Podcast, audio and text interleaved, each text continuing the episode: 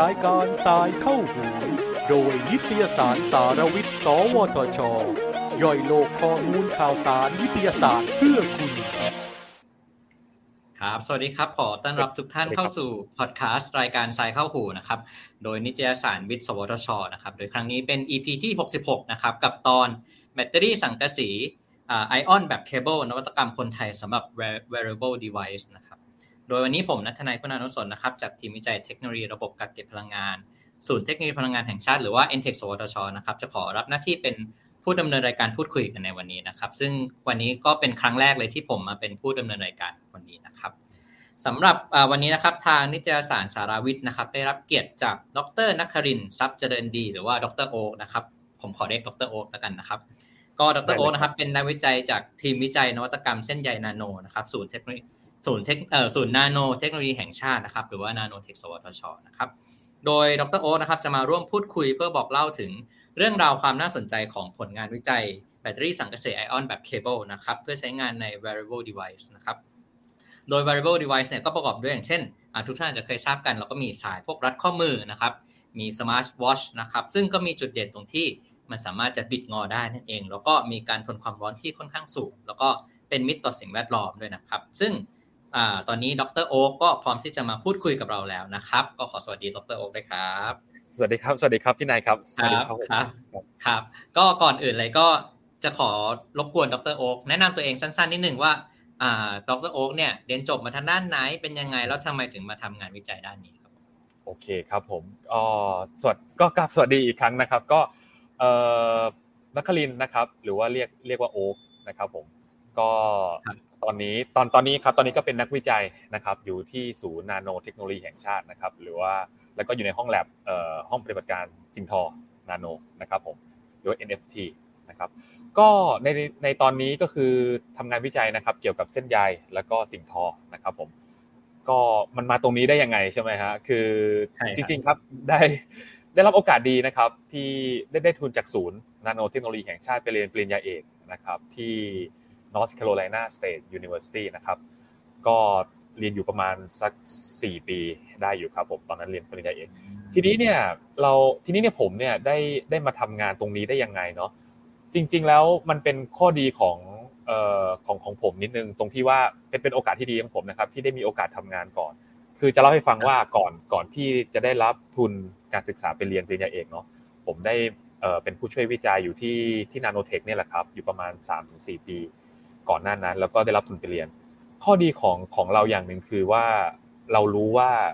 เราไปเรียนแล้วเราจะกลับมาทำอะไร เป็นเป็นเป็นสิ่งที่ดี เป็นสิ่งที่ดีมากนะครับ เพราะว่าคือพอเรารู้แล้วเนี่ย พอเรารู้ว่าเราอยากจะทำอะไร เราก็จะได้ไปเรียนสิ่งนั้น ไปทำงานวิจัยทางด้านนั้นนะครับ ก็จริงๆ อันนี้ก็อยากฝากไว้ครับสำหรับคนที่แบบเอออยาก คิดกำลังจะไปเรียนอะไรเงี้ยคือ อยากให้เรารู้ตัวเราเองก่อนครับว่าเราเราคิดว่าเราเรียนจบแล้วเราจะทำอะไรเงี้ยเป็นเป็นสิ่งที่ดีมากนะครับ ก็พอเรารู้แล้วว่าเราอยากจะกลับมาทำอะไรเนาะผมอยู่ในห้องปฏิบัติการสิ่งท่อเส้นใยนะครับ แล้วพอดีผมได้มีโอกาสไปไปเรียนกับอาจารย์ที่มหาลัยนะฮะซึ่งอาจารย์เนี่ยทำงานเกี่ยวข้องกับแบตเตอรี่โดยตรงนะครับ อาจารย์ทำงานเกี่ยวกับแบตเตอรี่นะครับแล้วทีนี้ผมก็ทำงานเกี่ยวกับไฟเบอร์เส้นใยนะครับทีนี้เราจะมา match กันยังไงนะครับเราก็เลยคิดว่าเออถ้างั้นเราทำแบตเตอรี่ที่เป็นเส้นใยไหมทำแบตเตอรี่ที่เป็นเคเบิลไหมเราจะได้ match กันทั้งแลบก็คือในสิ่งที่ผมทำก็คือเป็นตัวไฟเบอร์เส้นใยแล้วก็ทางของอาจารย์ก็คือเป็นแบตเตอรี่ อันนี้ก็เป็นที่มาว่าทำไมถึงเลือกทำงานวิจัยด้านแบตเตอรี่เส้นใยแบตเตอรี่ หรือว่าเคเบิลแบตเตอรี่นะครับ อันนี้ก็เป็นที่มานั่นเอง ครับโอเคครับแล้วอย่างตอนที่ดรโอ๊กอยู่ที่ทางทางทิศทางทีมวิจัยเนาะที่ทำเกี่ยวกับทางสิ่งทอเนี่ย อาจจะช่วยเล่าสั้นๆได้ไหมครับ นอกเหนือจากทางแบตเตอรี่เนี่ยมีอะไรที่ทำเกี่ยวกับสิ่งทอบ้างอ๋อได้เลยครับ คือที่ห้องปฏิบัติการที่ที่ทำอยู่ทำงานอยู่นะครับ ก็จริง ๆ จะมีแบ่งเป็นหลายส่วนมากนะครับ โดยโดยจะแบ่งออกเป็น 3 ส่วนหลักๆครับผมผมอยากจะเล่าให้ฟังอย่างนี้ ส่วนที่1เนี่ยที่แลบจะทำพวก nano coating คำว่า nano coating คืออะไรครับ nano coating คือเราเอาคุณสมบัติพิเศษนะครับ ไปเคลือบลงบนสิ่งทอ หรือว่าลงบนเส้นใยนะครับ ด้วยด้วยวิธีการเอ่อต่างๆนะครับ อันที่2ครับเป็นการผลิตเส้นใยนะครับ ซึ่งในส่วนของการผลิตเส้นใยเนี่ยเราแบ่งออกเป็น 2 ส่วนย่อยๆซึ่งซึ่งส่วนที่ 1 คือการผลิตเส้นใยที่เป็นระดับไมโคร หรือว่าไมโครไฟเราเรียกว่าไมโครไฟเบอร์ด้วยด้วย 2 เทคนิคหลักๆ ก็คือ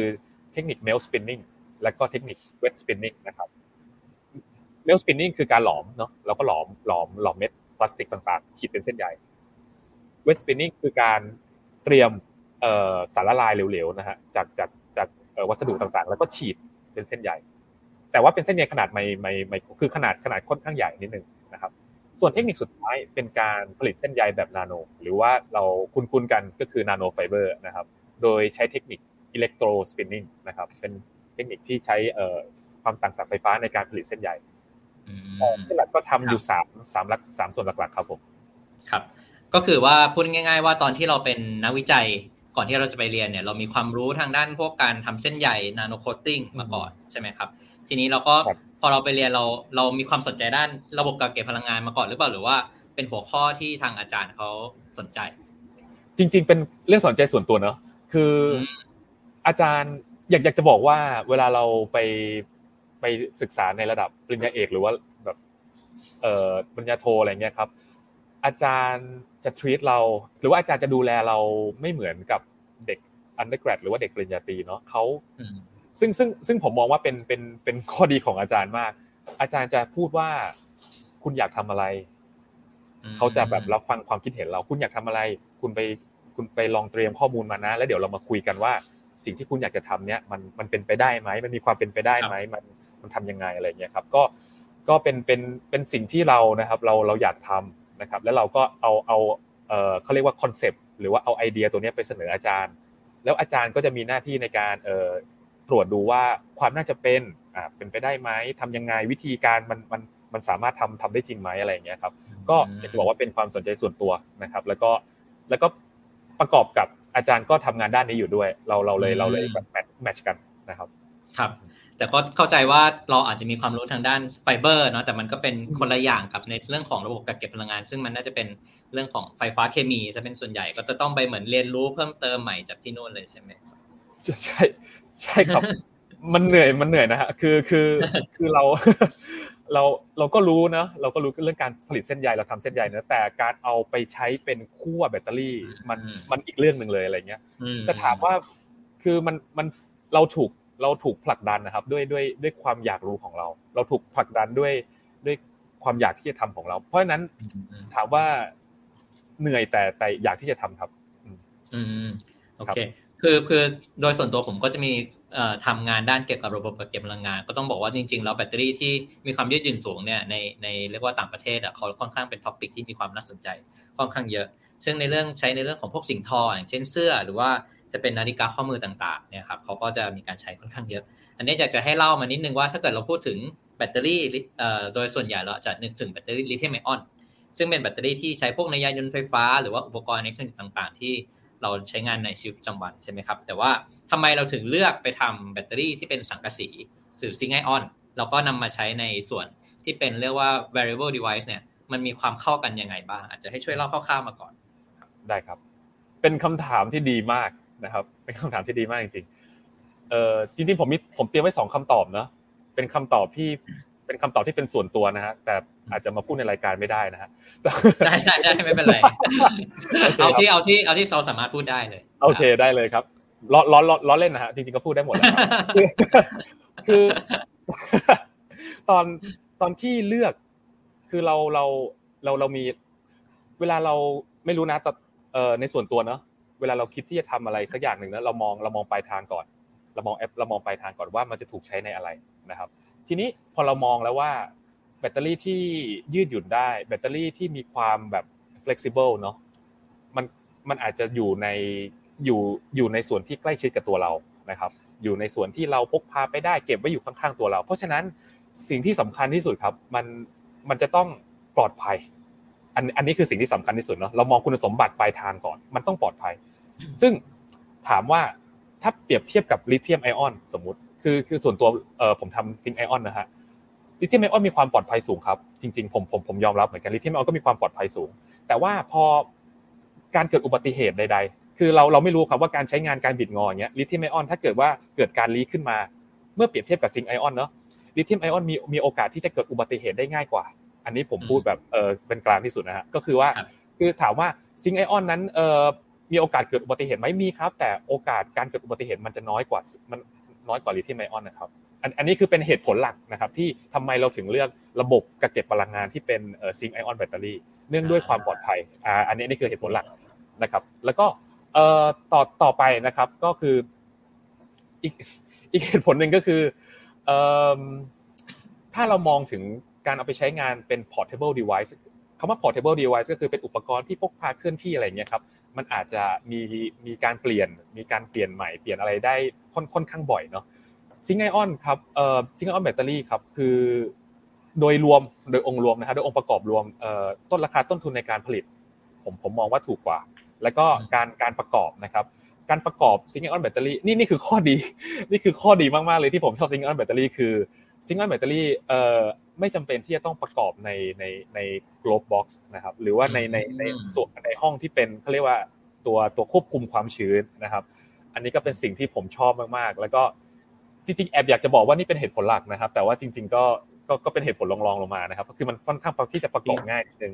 ครับผมก็อันนี้เป็นเรื่องต้นทุนใช่ครับเรื่องต้นทุนของแบตเตอรี่มันเป็นสิ่งที่สำคัญเหมือนกัน ว่าถ้าเกิดประกอบง่ายเราก็จะลดต้นทุนเนาะมันทำให้ทำให้เรียกว่าต้นทุนของแบตเตอรี่ถูกลงอันนี้ประมาณนี้เนาะครับ ใช่ครับผมครับครับครับโอเคแล้วอ่าอยากจะให้ช่วยเหมือนเดี๋ยวอาจจะก็เราอาจจะวางเรื่องของเรียกว่า variable device ลงก่อนที่เป็นเส้นใยลงก่อนนะครับ อาจจะให้ช่วยอธิบายว่าซิงไอออนกับลิเธียมไอออนอาจจะคนอาจจะเคยได้ยินลิเธียมไอออนมาก่อนเอลิเธียมไอออนมันมีลิเธียมอยู่ข้างในไหมเราซิงไอออนมันใช้สังกะสี ตรงเนี้ยมันมีความแตกต่างกันยังไง ระหว่างสองอันนี้เดี๋ยวจะขยายความนิดนึงเดี๋ยวเผื่อผู้ชมทางบ้านจะยังไม่เข้าใจว่า แต่ละอุปกรณ์มันมีข้อแตกต่างกันยังไง อันนี้เดี๋ยวปูพื้นฐานให้นิดนึงก่อนได้เลยได้เลยครับ ก็จริงๆเอ่อการอธิบายลิเธียมไอออนนะครับเออผม ผมคิดว่าพี่นายน่าจะอธิบายได้ดีกว่าผม แต่ว่าแต่ว่าผมผมเล่าคร่าวๆให้ฟังรายการคือเอ่อลิเธียมไอออนเนี่ยมันเป็นเป็นแบบระบบกักเก็บพลังงานที่ที่ติดตลาดแล้วอยู่ในตลาดแล้วทุกๆคนใช้นะครับมันอยู่ในมันอยู่ในมือถือ มันอยู่ในแล็ปท็อปมันอยู่ในทุก ๆ ที่ครับที่ที่ที่ที่เราใช้งานอุปกรณ์ต่างๆ เหล่านี้นะครับผมระบบในส่วนส่วนส่วนของระบบครับลิเธียมไอออนกับซิงไอออนทำงานเหมือนกันเลยทำงานเหมือนกันเลยครับ จริง ๆ สิ่งที่แตกต่างกันอย่างเดียวคือประจุประจุที่อยู่ข้างในครับ ที่เคลื่อนที่ข้างในข้างในแบตเตอรี่นั่นเองก็คือ คือถ้าเกิดคำว่าลิเธียมไอออนเนี่ยก็คือลิเธียมไอออนจะเคลื่อนที่นะครับ ระหว่างขั้วนะครับ แต่ในกรณีของซิงค์ไอออนเปลี่ยนแค่ลิเธียมไอออนครับเป็นแค่ zinc ion เท่านั้นเอง คือแต่ปกติแต่ระบบเนี่ยก็จะเหมือนเหมือนกันเลยนะครับผมแล้วก็สิ่งแล้วก็สิ่งที่เอ่อสิ่งที่ผมกล่าวไว้ข้างต้นก็คือ สิ่งที่ทำให้มันเอ่อมีความปลอดภัยมากกว่านะครับ ก็คือ ในในลิเธียมไอออนเนี่ยตัวสารละลายที่อยู่ข้างในครับเอ่อเราจะใช้เป็นพวกเอ่อสารอินทรีย์นะครับอาจมันอาจจะมีความ ไวไฟ อาจจะระเหยได้ อาจจะเป็นอาจจะเป็นมีมีเอ่อการเกิดอุบัติเหตุได้ง่ายนะครับ แต่ในกรณีของ zinc ion นะครับสารละลายที่อยู่ข้างในแบตเตอรี่ครับเป็นน้ำนะครับ ซึ่งพอพอมันพอมันเกิดเกิดการรั่วการฉีกขาดอะไรเงี้ยครับการเกิดอุบัติเหตุมันมันเกิดได้น้อยกว่า อันนี้ก็คือเป็นสิ่งที่เป็นข้อแตกต่างหลัก ๆ ระหว่างระบบลิเธียมไอออนและซิงค์ไอออนนะครับ เสริมอีกนิดนึงก็คือว่าลิเธียมไอออนนะครับ มีเขาเรียกว่ามีความจุพลังงานก็คือมีความจุเยอะกว่าซิงค์ไอออนนะครับ ก็นี่เป็นเหตุผลที่ว่าทำไมลิเธียมไอออนถึง ถึงได้รับความนิยมในปัจจุบัน แล้วก็มีการมีงานวิจัยเกี่ยวกับลิเธียมไอออนเยอะมากอะไรเงี้ยครับ zinc ion จะมีความจุได้น้อยกว่า แต่แต่ทีนี้เรามองถึงแอปพลิเคชันของมันก็คือ เราเราต้องการเอา zinc ion เนี่ยเอาไปใช้กับอุปกรณ์อิเล็กทรอนิกส์เล็กๆครับ ซึ่งพกพาได้ง่ายอะไรเงี้ยเราอาจจะไม่ต้องการความจุพลังงานเยอะขนาดนั้นนะครับ ซึ่งซึ่งสิ่งที่เราต้องการคือความปลอดภัยมากกว่านะครับ อันนี้ก็คือเป็นเหตุผลที่ว่าเอ่อทำไมเราถึงเลือก zinc ion แล้วก็ข้อแตกต่างระหว่างลิเธียมและก็ซิงไอออนครับอืมโอเค ก็คือเดี๋ยวผมขอสรุปแล้วกันให้อาจจะให้ผู้ชมทางบ้านเข้าใจได้ง่าย ๆ ขึ้นเนาะลิเธียมไอออนนะครับ ก็จริง ๆ ไม่ได้ต่างกับซิงไอออนเท่าไหร่แค่ว่าประจุข้างในอันนึงเป็นซิงค์ซิงค์ไอออนอีกอันนึงเป็นลิเธียมไอออนที่เคลื่อนที่ระหว่างขั้วบวกกับขั้วลบ แต่โอเคซิงค์ไอออนอาจจะมีความจุ ที่ต่ำกว่า แต่ว่ามีความปลอดภัยที่สูงกว่า แล้วก็เวลาประกอบเนี่ยไม่ต้องประกอบในที่ที่มีบรรยากาศโดยเฉพาะปกติเวลาลิเธียมไอออนเนี่ยเวลาเราจะประกอบเนี่ยเนื่องจากเป็นเป็นสารสารอินสารอินทรีย์นะครับที่อยู่ข้างใน แล้วก็รวมถึงตัวลิเธียมเนี่ยค่อนข้างเรียกว่า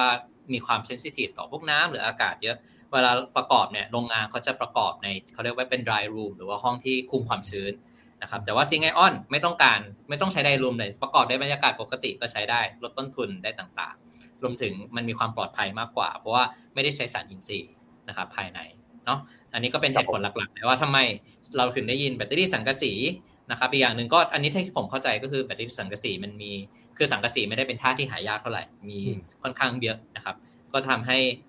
เรียกว่าเราไม่ได้ขาดแคลนวัตถุดิบนะในตลาดนี้เป็นข้อดีของ c ีไอออนเลย ซึ่งทางดรโอ๊กก็ เอาตัวเนี้ยมาทำตัว variable device ของทางดรโอ๊กเลยนะครับ โอเค อันนี้ก็เข้าใจว่าอันเนี้ยก็เป็นพื้นฐานเดี๋ยวคนทางบ้านฟังเราวันนี้น่าจะพอเห็นภาพแล้วว่าลิเธียมไอออนที่เราได้ยินกันกับซิงไอออนที่เราได้ยินกันมีความแตกต่างกันยังไงนะทีนี้ดรโอ๊กไปเรียนที่ North Carolina State University ใช่ไหมครับ อันเนี้ยแล้วก็ทำเรื่องแบตเตอรี่สังกะสีที่เป็นแบบมีความยืดหยุ่นสูง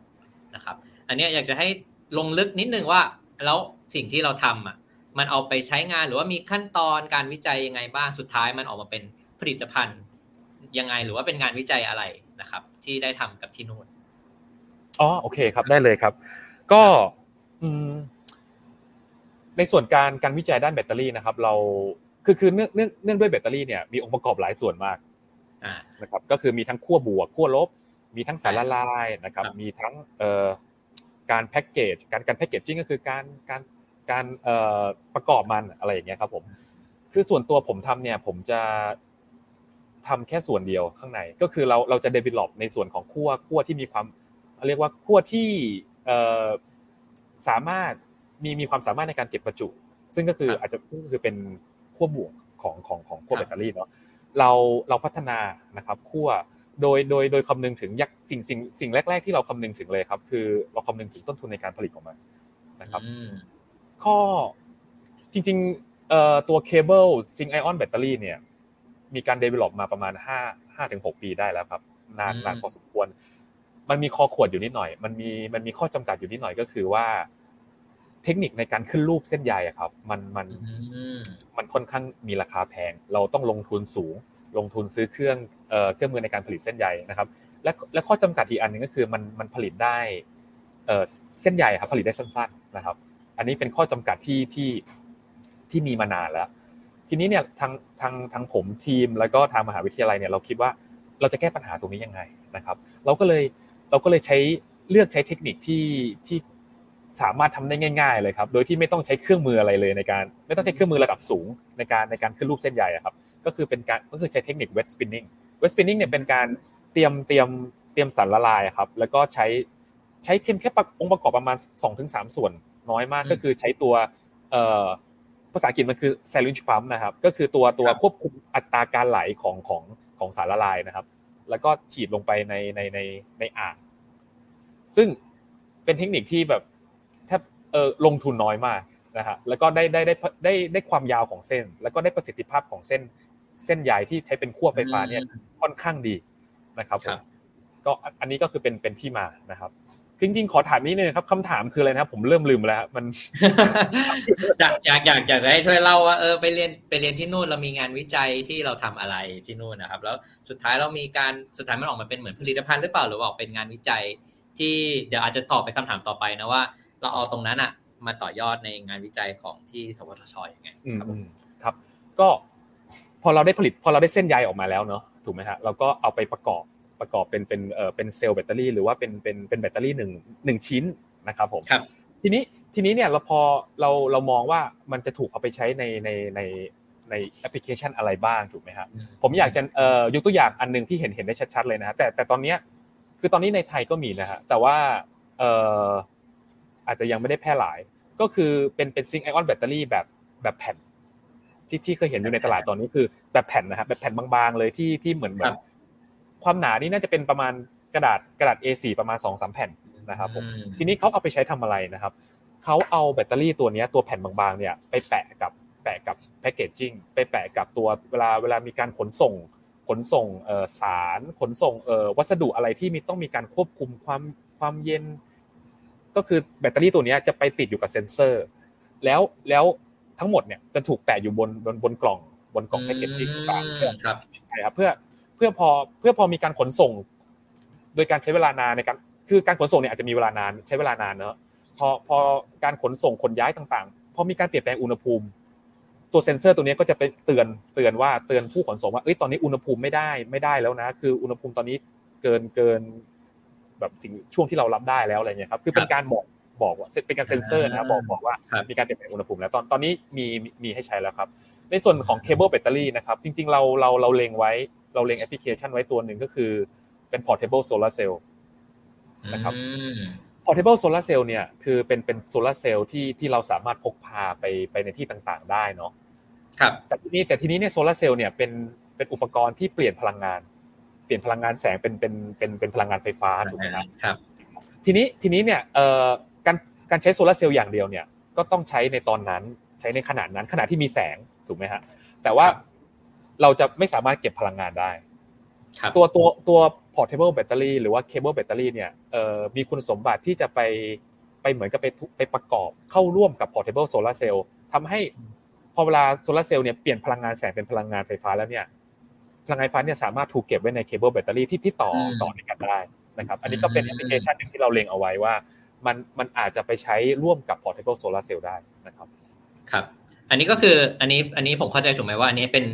สิ่งที่เราเหมือนมองไว้ ตอนที่เราอยู่อเมริกาเราทำงานวิจัยอันนี้หรือเปล่าครับ ใช่ไหมครับ เราเราเล็งเอาไว้พัฒนาขึ้นมาอ่าแล้วสุดท้ายมันเราได้พัฒนาตัวที่เป็นแบตเตอรี่สังกะสีที่มีความยืดหยุ่นเนี่ย เราได้เอาไปใช้งานจริงในตามอุปกรณ์ต่างๆ มีการใช้งานจริงไหมครับ หรือว่าเป็นแบบอยู่ในขั้นตอนการวิจัยอยู่ ตอนนี้จริงๆเป็น proto type ครับ เป็น prototype นะครับ แล้วก็ถามว่าเคยลองไปใช้ในใช้งานจริงไหมเราเคยลองกับ smart watch อะไรเงี้ยครับซึ่งนาฬิกาดิจิตอลอะไรเงี้ยซึ่งซึ่งโอเค ไม่มีปัญหาอะไรนะครับเราเราลองแล้วแล้วแต่ว่าจริง ๆ จริงๆในขั้นตอนการประดิษฐ์ตัวนี้ขึ้นมานะครับมีปัญหาตอนนี้มีปัญหาอย่างหนึ่งที่สำคัญเลยนะฮะอยากจะบอกว่ามันคือแพ็กเกจจิ้งหรือว่าเราตอนนี้เราเรากำลังหาวัสดุที่มามาเหมือนกับมามาหุ้มมันอยู่นะครับ เราซึ่งวัสดุตัวนี้เราเราเรายังกำลังพัฒนาอยู่นะครับ ว่ามันควรจะเป็นวัสดุประเภทอะไรมันจริง ๆ เรามองจริง ๆ เรามีมองไว้นะ เรามองว่ามันควรจะเป็นเอ่อคล้าย ๆกับเอ่อตัวตัวพลาสติกที่หุ้มหุ้มกับสายไฟ คือครับผมเราเรามองตัวนั้นไว้ซิลิโคนอะไรพวกนี้หรือเปล่าหรือว่าจะเป็นใช่ครับซิลิโคนทิวบ์หรือว่าเอ่อสายไฟที่ที่หุ้มที่หุ้มกับสายไฟอะไรเงี้ยครับผมเราเราก็เรียงไว้นะครับ อ๋อโอเคครับ ก็คือว่าเราก็คือพูดง่ายๆเราไปเรียนรู้ที่นู่น ตอนเนี้ยตอนแรกเราอาจจะมีความรู้แค่เรื่องของการทำเส้นใหญ่ สุดท้ายเราไปเรียนที่นู่นเรียนที่เราได้ทำเบื้องแบตเตอรี่จริง ๆ ขึ้นมา แล้วก็เป็นเรียกว่าเป็นผลิตภัณฑ์เป็น prototype ขึ้นมาเลยใช่ไหมครับเป็นแล้วก็มีการเราไปทดลองใช้บ้างเล็กน้อยนะครับ เพื่อที่จะดูว่ามันสามารถใช้งานได้จริง หรือเปล่าอ๋อเรียกว่าเป็นได้ประสบการณ์ค่อนข้างเยอะเลยนะตอนแรกเรามีความรู้แค่เรื่องของสิ่งทอเส้นใย nano coating เท่านั้น พอไปทำอันนี้ปุ๊บโหเรามีความรู้ทั้งทางด้านไฟฟ้าเคมี เรื่องวัสดุเรื่องวัสดุเส้นใยเราก็ยังมีอยู่ ทีนี้ครับพอเราได้ความรู้ตรงนี้มาแล้วเนี่ย เราเอามากลับมาที่ไทยละตอนนี้กลับมาที่ไทยแล้วแล้วมีการต่อยอดความรู้ตรงนี้กับทีมวิจัยที่เราที่เราเคยได้ทำงานวิจัยอยู่แล้วนี่แหละ เรารู้ว่าเขามีเขามีการทำเส้นใยสิ่งทออยู่แล้ว สุดท้ายเราเอาตรงเนี้ยที่เราได้ไปเรียนรู้จากที่เราไปเรียนปริญญาเอกเนี่ยครับ เอามาต่อยอดยังไงบ้างที่ไทยครับ อืมโอเค จริงๆจริง ๆ ที่ไทยตอนนี้เราเอ่อ state ตอนนี้นะครับ คือคือตอนนี้เนี่ยเราพยายามพัฒนาตัวเอ่ออย่างที่กล่าวไว้ ตัวที่มันไปหุ้ม หรือว่าตัวที่มันไปเหมือนกับ protect ตัวป้องกันเซลล์แบตเตอรี่ที่เป็นเคเบิลนะครับ เราเรากำลังพัฒนาตัวนี้อยู่อย่างที่หนึ่งเลยนะครับ อย่างที่สองคือตอนนี้นะครับจริงๆปัญหามันมีหลายอย่างมากนะฮะปัญหามีอยู่ประมาณ2อถึงสอย่าง แต่ปัญหาหลักๆ ก็คือตัวตัวที่มาหุ้มมันหาวัสดุ ที่มาหุ้มมันนะครับมามามาทำมาทำให้จริงๆเหตุเหตุผลที่ต้องเลือกวัสดุที่มาหุ้มมันก็คือ เราเราต้องการให้สารละลายที่อยู่ข้างในครับ ไม่ระเหย เพราะว่ามันจะต้องป้องกันมันจะต้องป้องกันการระเหยของน้ำถูกไหมครับเวลาเราไปใช้ข้างนอกอะไรเงี้ยอีกประเด็นหลักๆ อีกอันหนึ่งก็คือความแข็งแรงของของของตัวเส้นใยนะครับ ซึ่งซึ่งตอนนี้เราก็กำลังพัฒนาทำให้เส้นใยเราแข็งแรงขึ้น พอพอที่จะแบบพอพอเกิดการฉีกขาดหรือว่าการอุบัติเหตุกับกับ แบตเตอรี่เนี่ยมันมันสามารถยังทำงานได้อยู่นะครับนี่เป็นสองส่วนหลักๆที่กำลังพัฒนาอยู่ตอนนี้ครับ อืมก็เรียกว่าเราเอาความรู้ที่นู่นเนี่ยมาเหมือนต่อยอดที่ไทย อันนี้อยากจะรู้ว่าตอนนี้ที่เราทำอยู่ที่ไทยเนี่ยครับ ถ้าเทียบกับสมมติว่าอาจจะให้ช่วยเล่าก่อนว่า ต่างประเทศเขามีเรื่องการทำพวกแบตเตอรี่ที่เป็น variable device เนี่ย แล้วมันมีมันมีเรียกว่าอุปสรรคหรือว่าอะไรคร่าวๆก็ได้ครับ ว่าอุปสรรคต่างๆ หรือว่าเป็นเรียกว่าแกลบที่เราจะสามารถต่อยอดพัฒนาแล้วก็ หรือว่าปรับนำมาปรับใช้กับประเทศไทย ให้เหมาะสมกับประเทศไทยเนี่ยมีอย่างไรบ้างครับ นี่เป็นคำถามที่ดีนะครับ และเป็นคำถามที่ยากด้วยนะครับคร่าวๆก็ได้เท่าที่พอรู้อย่างเช่น อันนี้ อันนี้ผมผมผมอาจจะยกตัวอย่างให้ฟังอย่างเช่น ไม่แน่ใจว่าต่างประเทศเขาเรียกว่ามีโอเคเทรนตอนนี้อาจจะเป็นการใช้สวมเสื้อ ซึ่งอาจจะ อาจจะให้ความอบอุ่นกับร่างกายหรือเปล่าอาจจะมีความให้ความร้อน heating หรือเปล่าอะไรเงี้ยครับหรือว่าเป็นเรื่องของสุขภาพที่เขามีการเก็บข้อมูล tracking เนาะหรือว่าที่ดรโอ๊กเล่าเมื่อกี้ก็คืออย่างเช่นเขามี packaging มีการติดตามว่ามีความชื้นเท่าไหร่อันนี้ครับอยากรู้ว่าที่ไทยอะตลาดที่คิดว่าน่าจะมีการใช้งานสินค้าที่เป็นพวกแบตเตอรี่ยืดหยุ่นได้เนี่ยมันมีอะไรบ้าง อาจจะให้ช่วยเหมือนคร่าวๆมาได้หน่อยครับ ได้เลยครับเอ่อ เริ่มต้นเริ่มต้นเลยนะฮะตอนตอนที่เข้าไปที่แลบอะฮะที่แลบที่เอ่อหมายถึงว่าห้องปฏิบัติการที่ที่นู่นเนาะคนเอ่อคืออาจารย์แล้วก็เพื่อนๆนะฮะเขาทุกทุกคนก็ทำลิเธียมไอออนนะฮะเพราะว่าเพราะว่ามันก็มันมันเขาเขาเรียกว่ามันตลาดแล้วเนาะมันเป็นตลาดแล้วใช่ใช่แล้วก็เราอะเป็น ผมอยากจะบอกอย่างนี้ผมบอกว่าเราคือคนเดียวที่เข้าไปทำซิงไอออนในแลบเขาแล้วแล้วเหมือนกับว่ามันมันก็เป็นเรื่องค่อนข้างใหม่นะฮะ ผมจะเล่าให้ฟังว่าคือตอนนั้นผมพยายาม ผมพยายามปรับระบบซิงไอออนให้มันอยู่ในในระบบที่คล้ายคลึงกับลิเธียมไอออนมากที่สุด ช่วงนั้นใช้เวลาประมาณครึ่งปีได้ ก็คือเราเราปรับปรับระบบ เอ่อทำให้มันคล้ายกับสิ่งที่เพื่อนเพื่อเราทำอะไรเงี้ยครับ ซึ่งซึ่งซึ่งค่อนข้างยากครับ แล้วก็ข้อจำกัดมันค่อนข้างเยอะอะไรเงี้ยครับ แล้วก็สุดสุดท้ายคือเราเราเรามองว่าเรามองปลายทางเนาะเราอยากได้แบตเตอรี่เส้นใหญ่แบตเตอรี่เป็นเคเบิลเราก็พยายามปรับ วิธีการเตรียมวิธีการพัฒนาให้เป็นแบตเตอรี่เส้นใหญ่อันนี้คือในส่วนของที่แล็บนะครับ แล้วก็ถามว่าแอปพลิเคชันแอปพลิเคชันผมเคยผมเคยเห็นผ่านๆตาอยู่เนาะที่ที่ที่อเมริกาครับ คือมันจะมีเขาเขาใช้คำว่า smart textile นะครับคำว่า smart textile เนี่ยก็คือจะเป็น textile คำว่า textile คือสิ่งทอเนาะสิ่งทอมันอาจจะไม่ได้อยู่ในรูปเสื้อผ้าอยู่ในรูป มันอาจจะอยู่ในรูปของสายรัดข้อมือรองเท้านาฬิกาอะไรพ วกนั้นก็ได้ครับ แต่ว่าในใน product ที่ผมเห็นเนี่ยคือมันจะเป็น smart textile ก็คือเป็นเป็นเสื้อนะครับที่ที่มีการติดแบตเตอรี่ไว้อยู่ในในตัวมัน ก็เออตอนตอนแรกก็คือมีคำถามครับว่าพอมีแบตเตอรี่อยู่ที่อยู่ที่ตัวแล้วเพื่อที่จะเพื่อเพื่ออะไรใช่ไหมครับแบตเตอรี่เนี่ยจะอยู่จะอยู่ประมาณบริเวณด้านหลัง ตรงตรงด้านหลังคอเราตรงนี้ครับผมเอ่อฟังก์ชันก็คือว่ามันจะมันจะสามารถส่งส่งสัญญาณ เข้าให้เข้ากับเอ่อ display ที่อยู่ที่ตัวกับ display ที่อยู่ที่อยู่กับสิ่งทอที่ที่อยู่กับตัวเราเนี่ยเนาะว่าตอนนี้เราอัตราการเต้นหัวใจเท่าไหร่อะไรอย่างเงี้ยครับอุณหภูมิหรือว่าอะไรอย่างความชื้นอะไรต่างๆ เป็นการบอกบอกบอกเขาเรียกว่าบอก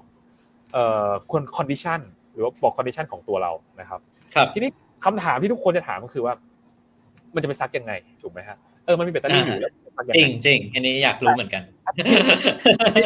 อันนี้อันนี้นี่เป็นคำถามที่ที่ดีมากแล้วก็เป็นเป็นเป็นข้อสงสัยที่ที่ที่แบบหลายคนอยากรู้เนาะคือนอกเสียบริษัทบริษัทนั้นนะครับขายเสื้อตัวนี้ที่สามารถติดกับแบตเตอรี่ด้านหลัง และเขาจะขายอุปกรณ์ตัวหนึ่งเป็นอุปกรณ์ครอบ ก็คือก่อนก่อนที่คุณจะเอาเสื้อตัวนี้ไปซัก ให้คุณเอาอุปกรณ์ครอบเนี่ยแปะปิดลงไปกับกับกับ แบตเตอรี่เพื่อป้องกันการการการรั่วไหลของน้ำของของของพวกสัมพอที่เข้ามาในเสื้อนะครับ ก็อันนี้คือล่าสุดที่ที่ที่เห็นเนาะมันจะมีเอ่อ product แบบนี้อยู่นะครับ ก็คือจะมีมี protect protection protection ครั้งระดับหนึ่งก่อนนะเอาไปซักซักเสร็จแล้วก็ถอดใช้งานได้ปกติ อันอันนี้คือเป็นเป็นดีไซน์นะครับ ว่ามันใช้มันจะถูกใช้งานยังไงอะไรเงี้ยครับ อืมครับครับเรียกว่าอันนี้ผมอาจจะเหมือนเข้าใจว่าส่วนใหญ่ส่วนใหญ่แอปพลิเคชันที่ใช้ในพวก zinc ion ที่เป็นสิ่งทอเนี่ยหรือว่าแบตเตอรี่เป็นสิ่งทอจะไปในส่วนของที่เป็นการเซนเซอร์ ระบบเซนเซอร์ที่จะควบคุมตรวจวัดต่าง ๆ ซึ่งมันก็อาจจะเกี่ยวข้องกับเรียกว่าสุขภาพนะซึ่งเป็นเทรนที่กำลังมาแรงอยู่เหมือนกันนะครับก็เรียกว่าเป็น field เหมือนกับเอาพลังงาน มารวมกับเรียกว่าเฮลท์หรือว่าสุขภาพเทคโนโลยีทางด้านสุขภาพ ซึ่งเป็นสิ่งที่ดีมากๆเลยครับที่คิดว่าที่ไทยตอนนี้ก็มีเทรนด์ทางด้านสุขภาพค่อนข้างมาแรงเหมือนกัน แล้วก็เรื่อง energy ก็ไม่ต้องพูดถึงก็เรียกว่ามาแรงทั้งคู่ เพราะฉะนั้นก็น่าจะเป็นงานวิจัยที่ตอบโจทย์ได้ดีมากๆ มี impact สูงมากๆเลยครับ ครับ แล้วอย่างนี้ที่ไทย อย่างนี้ที่ไทยเนี่ยเขามันมี มันมีอะไรไหมที่มันอาจจะเหมือนใช้ได้นะที่ไทยเหมือนอากาศร้อนหรืออะไรเงี้ยครับ เราจะ เราจะมีอะไรที่เป็นเรียกว่าดรหรือว่าดรโอ๊กเนี่ยมีความคิดว่า อุปกรณ์อะไรที่มันจะสิ่งทอเนี่ยจะมาช่วยเหมือนตอบโจทย์หรือแก้ปัญหา ต่างๆ ที่มันอยู่ในประเทศไทยอะไรได้บ้างครับอืมครับ ก็จริงๆ health เอ่อ health application นะครับ อย่างอย่างที่กล่าวไว้ก็ก็ค่อนข้างช่วยช่วยได้เยอะระดับหนึ่งนะครับเอ่ออยากอยากจะบอกว่าคือผมผมผมมองอีกมุมหนึ่งเนาะผมมองอีกมุมหนึ่งผมมองว่าการที่เอาแบตเตอรี่มามามาติดกับเสื้อผ้าเลยอย่างเงี้ยมันมันค่อนคือมันค่อนข้างลำบากนิดนึง คือการการการดีไซน์ของเอ่อ ผมมองว่าแบตเตอรี่ไม่ควรที่จะมามาติดมาเป็นแอปพลิเคชันมามาเหมือนมาเป็น device เสริมในในตัวแล้วนะครับ ถ้าต้องการที่จะถ้าต้องการที่จะให้บนให้บนอยู่บนเสื้อผ้าจริง ๆ มันควรจะถูกมันสามารถถูกถักทอได้ เป็นเป็นเส้นเป็นเส้นได้หรือเรามองเรามองไปไกลถึงขนาดนั้นเลย คือ เรามองถึงขนาดว่ามันควรจะเป็นเส้นได้ที่ที่ที่ถูกถักทอให้เป็นส่วนหนึ่งของเสื้อผ้าเลย มันอาจจะเป็นแอปพลิเคชันคล้ายๆเดิมครับที่ที่ตรวจตรวจตรวจวัดสุขภาพของเราอะไรอย่างเงี้ย แต่ว่าการใช้งานจริง ๆ มันไม่ควรจะต้องมาคอยกังวลว่าเออมันจะต้องถูกปิดฝาครอบ มันจะต้องเอ่อต้องคอยกังวลกับมันนะเราเราควรจะใช้งานโดยโดยการที่แบบเราถอดซักได้เลย แล้วมันก็ทนสนสักได้เลย อันนี้มองในอนาคตไกลๆไกลมากๆครับ มันควรจะเป็นอย่างนั้นได้เลยครับเห็นด้วยเห็นด้วยเพราะว่าถ้าเราต้องมานั่งกังวลว่าซักแล้วน้ำจะเข้าไหมเข้าแบตเตอรี่ไหมมันจะไฟ อะไรเงี้ยครับ มันก็คงเป็นข้ออุปสรรคที่เราอาจจะไม่เลือกซื้อเนาะแต่ถ้าเกิดมองไปแล้วเสื้อตัวนี้ไม่ได้มีความต่างเลย จริง ๆ มันก็เหมือนกับเสื้อทั่วไป เพียงแต่ว่ามันมีแบตเตอรี่อยู่ข้างใน อันเนี้ยเริ่มละผมคิดว่าคนคนน่าจะอยากใช้มากมากขึ้นใช่ครับโอเค แล้วก็จะถามต่อนิดนึงว่าแล้วในส่วนของที่ดรโอ๊คทำอยู่ตอนเนี้ยครับ มีมีที่แบบว่าเรียกว่า เรียกว่าอะไรดี เรียกว่าเราจะต่อยอดมันไป ถึงขั้นที่สุดท้ายดรโอ๊คอยากจะให้มันเป็นสิ่งทอที่พูดเมื่อกี้เลยไหมหรือว่าเทรนที่ดรโอ๊คพัฒนาจะพัฒนาตัวเองเนี่ยแล้วก็งานวิจัยที่ที่ทำกับที่ทางทีมวิจัยครับ สุดท้ายแล้วหรือว่าเรามองไปถึงขั้นประมาณไหนจริง ๆ เรามองถึงขั้นนั้นเลยครับ เรามองถึงขั้นที่ว่ามันจะถูกอินทิเกรตหรือว่ามันจะถูกใช้งานเป็นเป็นเส้นได้เลยทีเดียว เรามองถึงอย่างนั้นเลย ถามว่าถามว่ายากไหมมันยากมากครับ เพราะว่าสิ่งทอเอามาทำเอามาประกอบเป็นแบตเตอรี่มันค่อนข้างมีข้อจำกัดค่อนข้างเยอะ ครับ ถามว่ามีโอกาสเป็นไปได้ไหมมัน ผมมองว่าขึ้นอยู่กับการดีไซน์ การการออกแบบอุปกรณ์นะครับเออมันยากถึงยากที่สุด เพราะว่าเพราะว่าอะไรครับ เพราะว่าอุตสาหกรรมสิ่งทอเป็นอุตสาหกรรมที่ที่โตโตเต็มที่โตแบบ ไม่สามารถที่จะอาจอาจจะไม่สามารถที่จะถูกเอาไปปรับเปลี่ยนอุปเอ่อขั้นตอนได้ง่าย ๆนะครับก็คือแต่แต่การที่เราจะเอาเอาตัวตัวเส้นใหญ่ที่สามารถนำไฟฟ้าหรือว่า เป็นองค์ประกอบที่เป็นองค์ประกอบส่วนหนึ่งของแบตเตอรี่อินทิเกรตเข้าไปในสิ่งทอเนี่ยมันมันต้องไปเปลี่ยนระบบ เปลี่ยนเอ่อขั้นตอนในการทำสิ่งทอเลย ซึ่งซึ่งถามว่าในอนาคต ไกลไกลไกลไกลเลยนะฮะมันมันสามารถถูกปรับเปลี่ยนได้ไหมมันมันจะถูกปรับเปลี่ยนได้ แต่มันอาจจะต้องเริ่มจากสิ่งมันอาจจะต้องเริ่มจากที่เป็นเป็นโปรโตไทป์เล็กๆก่อนอะไรเงี้ยครับแล้วค่อยๆ ขยายสเกลขึ้นไปนะครับ เพราะว่าเราต้องเปลี่ยนระบบการการพัฒนาตัวนั้นเอ่อและที่สำคัญครับที่สำคัญก็คือว่า เส้นใยของเรานะครับ ต้องต้องต้องต้องแข็งแรงระดับหนึ่ง ระดับที่ทนการถักการทอด้วยเครื่องมือที่ที่มีอยู่ในปัจจุบันได้ อันนี้เป็นชาเลนจ์ที่ที่ที่ยากมาก ๆครับ อืมครับก็คือเรียกว่าโอเค มันน่าจะยังมีสิ่งที่ให้เราพัฒนาต่อไปได้ค่อนข้างเยอะอยู่มากกว่าที่จะไปถึงตรงนั้นเนี่ย คิดว่ามันยังตอนนี้ยังเป็นจุดเริ่มต้นของทางด้าน ที่ดรโอกได้ไปเรียนรู้กลับมา แล้วก็นำมาพัฒนากับทีมวิจัยครับ ก็จริง ๆ แล้วคิดว่าโดยส่วนตัวผมคิดว่าเป็นเป็นงานวิจัยที่มีประโยชน์มากๆนะครับ แล้วก็อันนี้เป็นกำลังใจให้กับดรโอกพัฒนา พัฒนางานวิจัยต่อไปนะครับ อันนี้ถามอาจจะถามทิ้งท้ายนิดนึงสมมติว่ามีคนที่สนใจเขามีบริษัทหนึ่งเขาสนใจว่าเขาอยากจะมาทำสิ่งทอที่เป็นแบตเตอรี่อะไรเงี้ยครับ แล้วก็มีการพัฒนาต่อยอดเขาสามารถติดตามติดตามหรือว่าติดต่อดรโอ๊กได้ทางไหนบ้างอ๋อติดต่อได้ทางอีเมลเลยนะฮะขึ้นขึ้นตรงนี้ให้ผมหน่อยไป search ไป search ไป search ไป search ที่ ของเว็บไซต์ของทางทางศูนย์ได้เลยใช่ไหมได้เลยครับในในเว็บเอ่อนาโนเทคได้เลยนะหรือว่าหรือว่า search ชื่อก็ได้ ใช่ครับ search ชื่อไปก็น่าจะขึ้นนะน่าจะเจอเรื่องอื่นนะฮะโอเค เล่นดีใช่ไหมได้อยู่ครับได้อยู่โอเคโอเคโอเค ครับงั้นสุดท้ายครับ อยากให้ดรโอ๊กเนี่ย ฝากถึงเยาวชนที่เขาอยากเป็นนักวิจัยเนี่ย เขามีหรือว่าดรโอ๊กเนี่ยมีข้อแนะนำในเรื่องการเรียนหรือว่าเรื่องงานในอนาคตอย่างไรบ้างคือทั้งหมดที่ที่ถามทั้งหมดที่ถามมา อันนี้ อันนี้เป็นคำถามที่ยากที่สุด อันนี้ยากสุด โอเคได้ครับเออ ผมจะพูดยังไงดีอะเออเอางี้เอาสรุปให้ฟังแล้วกันเอาเอาเอาสั้นๆแล้วกันนะฮะเอาจากประสบการณ์ตัวเองก็ได้ ครับประสบการณ์ตัวเองเนาะใช่เออผมมองอย่างนี้อะผมพูดกว้างๆก่อน ผมมองว่าแต่ละคนเอ่อแต่ละคนเนี่ยมีมีคอนดิชันมีเงื่อนไข มีมีความต้องการ มีอุปสรรคอะไรต่างๆ ไม่เหมือนกันนะฮะซึ่งซึ่งซึ่งซึ่งมันมันอาจจะอาจจะเขาเรียกว่าไงนะมันอาจจะส่งผลต่อโอกาสของเรา ส่งผลต่อต่อสิ่งที่เราอยากจะทำได้อะไรอย่างเงี้ยครับผมในในคือแต่อันนี้อันนี้ผมพูดกว้างๆเนอะแต่ว่าทีนี้ทีนี้ผมอยากจะบอกว่าเอ่อนักเรียน เอาเอารวมๆเนาะนักเรียนนักเรียนนี่คือเป็นแบบมัธยมมัธยมต้นมัธยมปลายเอ่อนักศึกษา undergrad ปริญญาตรีปริญญาโทปริญญาเอกนะครับ ผมมองว่าทุกๆ คนเลยที่อยากจะมาทำงานวิจัยด้านนี้ หรือว่าอาจจะไม่ใช่เป็นด้านระบบการเก็บพลังงานก็ได้ครับ อาจจะเป็นงานวิจัยด้านอื่น ๆ ด้านทั่วๆไป ครับ ผมอยากผมอยากจะฝากไว้อย่างเดียวคือ เออคุณลองมองตัวเองก่อนครับว่า คุณมี character ที่สำคัญหรือเปล่า ที่จะเป็นนักวิจัยได้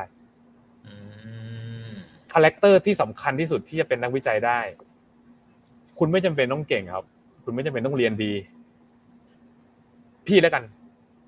พี่คนหนึ่งพี่ไม่ได้เป็นคนเรียนเก่งอะไรนะครับ แต่สิ่งที่แต่สิ่งที่ทุกคนต้องมี character อันนี้ก็คือ ความอยากรู้อยากเห็น ความตั้งใจที่จะทำมันให้สำเร็จ จริง ๆ สิ่งนี้ครับ คือสิ่งเดียว ที่ที่ที่ต้องมีครับ แล้วพอแล้วพอแล้วคุณมีแค่นี้คุณพอแล้ว คุณสามารถทำในเข้ามาอยู่สายสายงานวิจัยได้เลยนะครับ ขอขอให้มี character ที่สำคัญอันนี้อันหนึ่งก็เพียงพอครับ อันนี้ อันนี้เห็นด้วยเลยครับ จริง ๆ แล้วการเป็นนักวิจัยเนาะมันไม่ใช่ว่าจริง ๆ เรื่องของวิชาการการเรียนการเรียนดีหรืออะไรเงี้ยไม่ได้เป็นสิ่งจำเป็นเลย เพราะว่าสุดท้ายแล้ว เราสามารถไปค้นหาได้ถึงแม้เราจะไม่รู้ เราก็สามารถไปค้นหาได้ที่สิ่งสำคัญสิ่งสำคัญก็คือว่าเราต้องมีความพยายาม เราต้องอยากจะทำให้มันสำเร็จ อันนี้เป็นสิ่งที่สำคัญที่สุด เพราะถ้าเราไม่มีตรงนั้นล่ะเราก็คงไปไม่ถึงแน่นอนใช่ครับครับก็ฝากไว้ครับครับขอบคุณมากเลยครับ จริง ๆ ก็น่าจะคร่าวๆประมาณนี้เนาะคิดว่าคนฟังตอนนี้ก็น่าจะรู้แล้วว่าแบตเตอรี่ zinc ion หรือแบตเตอรี่สังกะสีเนี่ยมันมีความแตกต่าง เราอาจจะเคยได้ยินแบตเตอรี่สังกะสีในปัจจุบัน มีความแตกต่างหรือมีความต่างกับลิเธียมไอออนยังไงนะครับ แล้วก็เอามาใช้ในนวัตกรรมที่เป็นเคเบิลหรือว่าเป็นสิ่งทอนะครับยังไงได้บ้าง ซึ่งวันนี้ดรโอก็ได้อธิบายให้ฟังแล้ว สุดท้ายก็ได้ทิ้งท้ายด้วยด้วยว่า การที่เราจะเป็นนักวิจัยหรือยังไง มันต้องมีสิ่งที่เรียกว่ามีความพยายามเนาะเราต้องมีความอยากรู้อยากเห็นความอยางต่างๆ ก็คิดว่าน่าจะเป็นทั้งประโยชน์ในด้านของแง่วิชาการปูพื้นฐานให้คนฟังได้รู้รวมถึงว่า ถ้าอยากจะมาทำงานวิจัยจะต้องเป็นยังไงครับก็ได้ก็ได้สาระครบถ้วนทุกอย่างเลยนะครับ ก็ต้องขอขอบคุณทางดรโอ๊กมากๆนะครับ วันนี้ที่มาร่วมพูดคุยแล้วก็ถ่ายทอดเรื่องราวเกี่ยวกับงานวิจัยด้านแบตเตอรี่สังกะสีไอออนนะครับแบบเคเบิลในวันนี้นะครับ ก็เชื่อได้ว่าภายในไม่กี่ปีข้างหน้า เราก็คงได้เห็นว่างานวิจัยของดรโอ๊กเนี่ยคงจะเติบโต แล้วก็ออกมาใช้งานได้อย่างแพร่หลายมากยิ่งขึ้นนะครับ ก็ ขอขอบคุณมากเลยครับ ขอบคุณขอบคุณพี่นายเช่นเดียวกันครับ ขอบคุณมากครับขอบคุณครับ ก็ครับแล้วก็ขอบคุณผู้ฟังทุกคนนะครับ ที่ติดตามฟังรายการสายเข้าหูของเรานะครับ โดยนิจสารสารวิทย์สวทชนะครับ แล้วเราก็กลับมาพบกับสาระความรู้วิทยาศาสตร์แล้วก็เทคโนโลยีที่น่าสนใจได้ใหม่ในตอนหน้านะครับสำหรับตอนนี้ผมนะครับนัทนายคุณส่วนแล้วก็ดรโอนะครับดรนักรินทรัพย์เจริญดีนะครับ ต้องขอลาทุกคนไปก่อนนะครับ พบกันใหม่ครั้งหน้า สวัสดีครับ สวัสดีครับสวัสดีครับ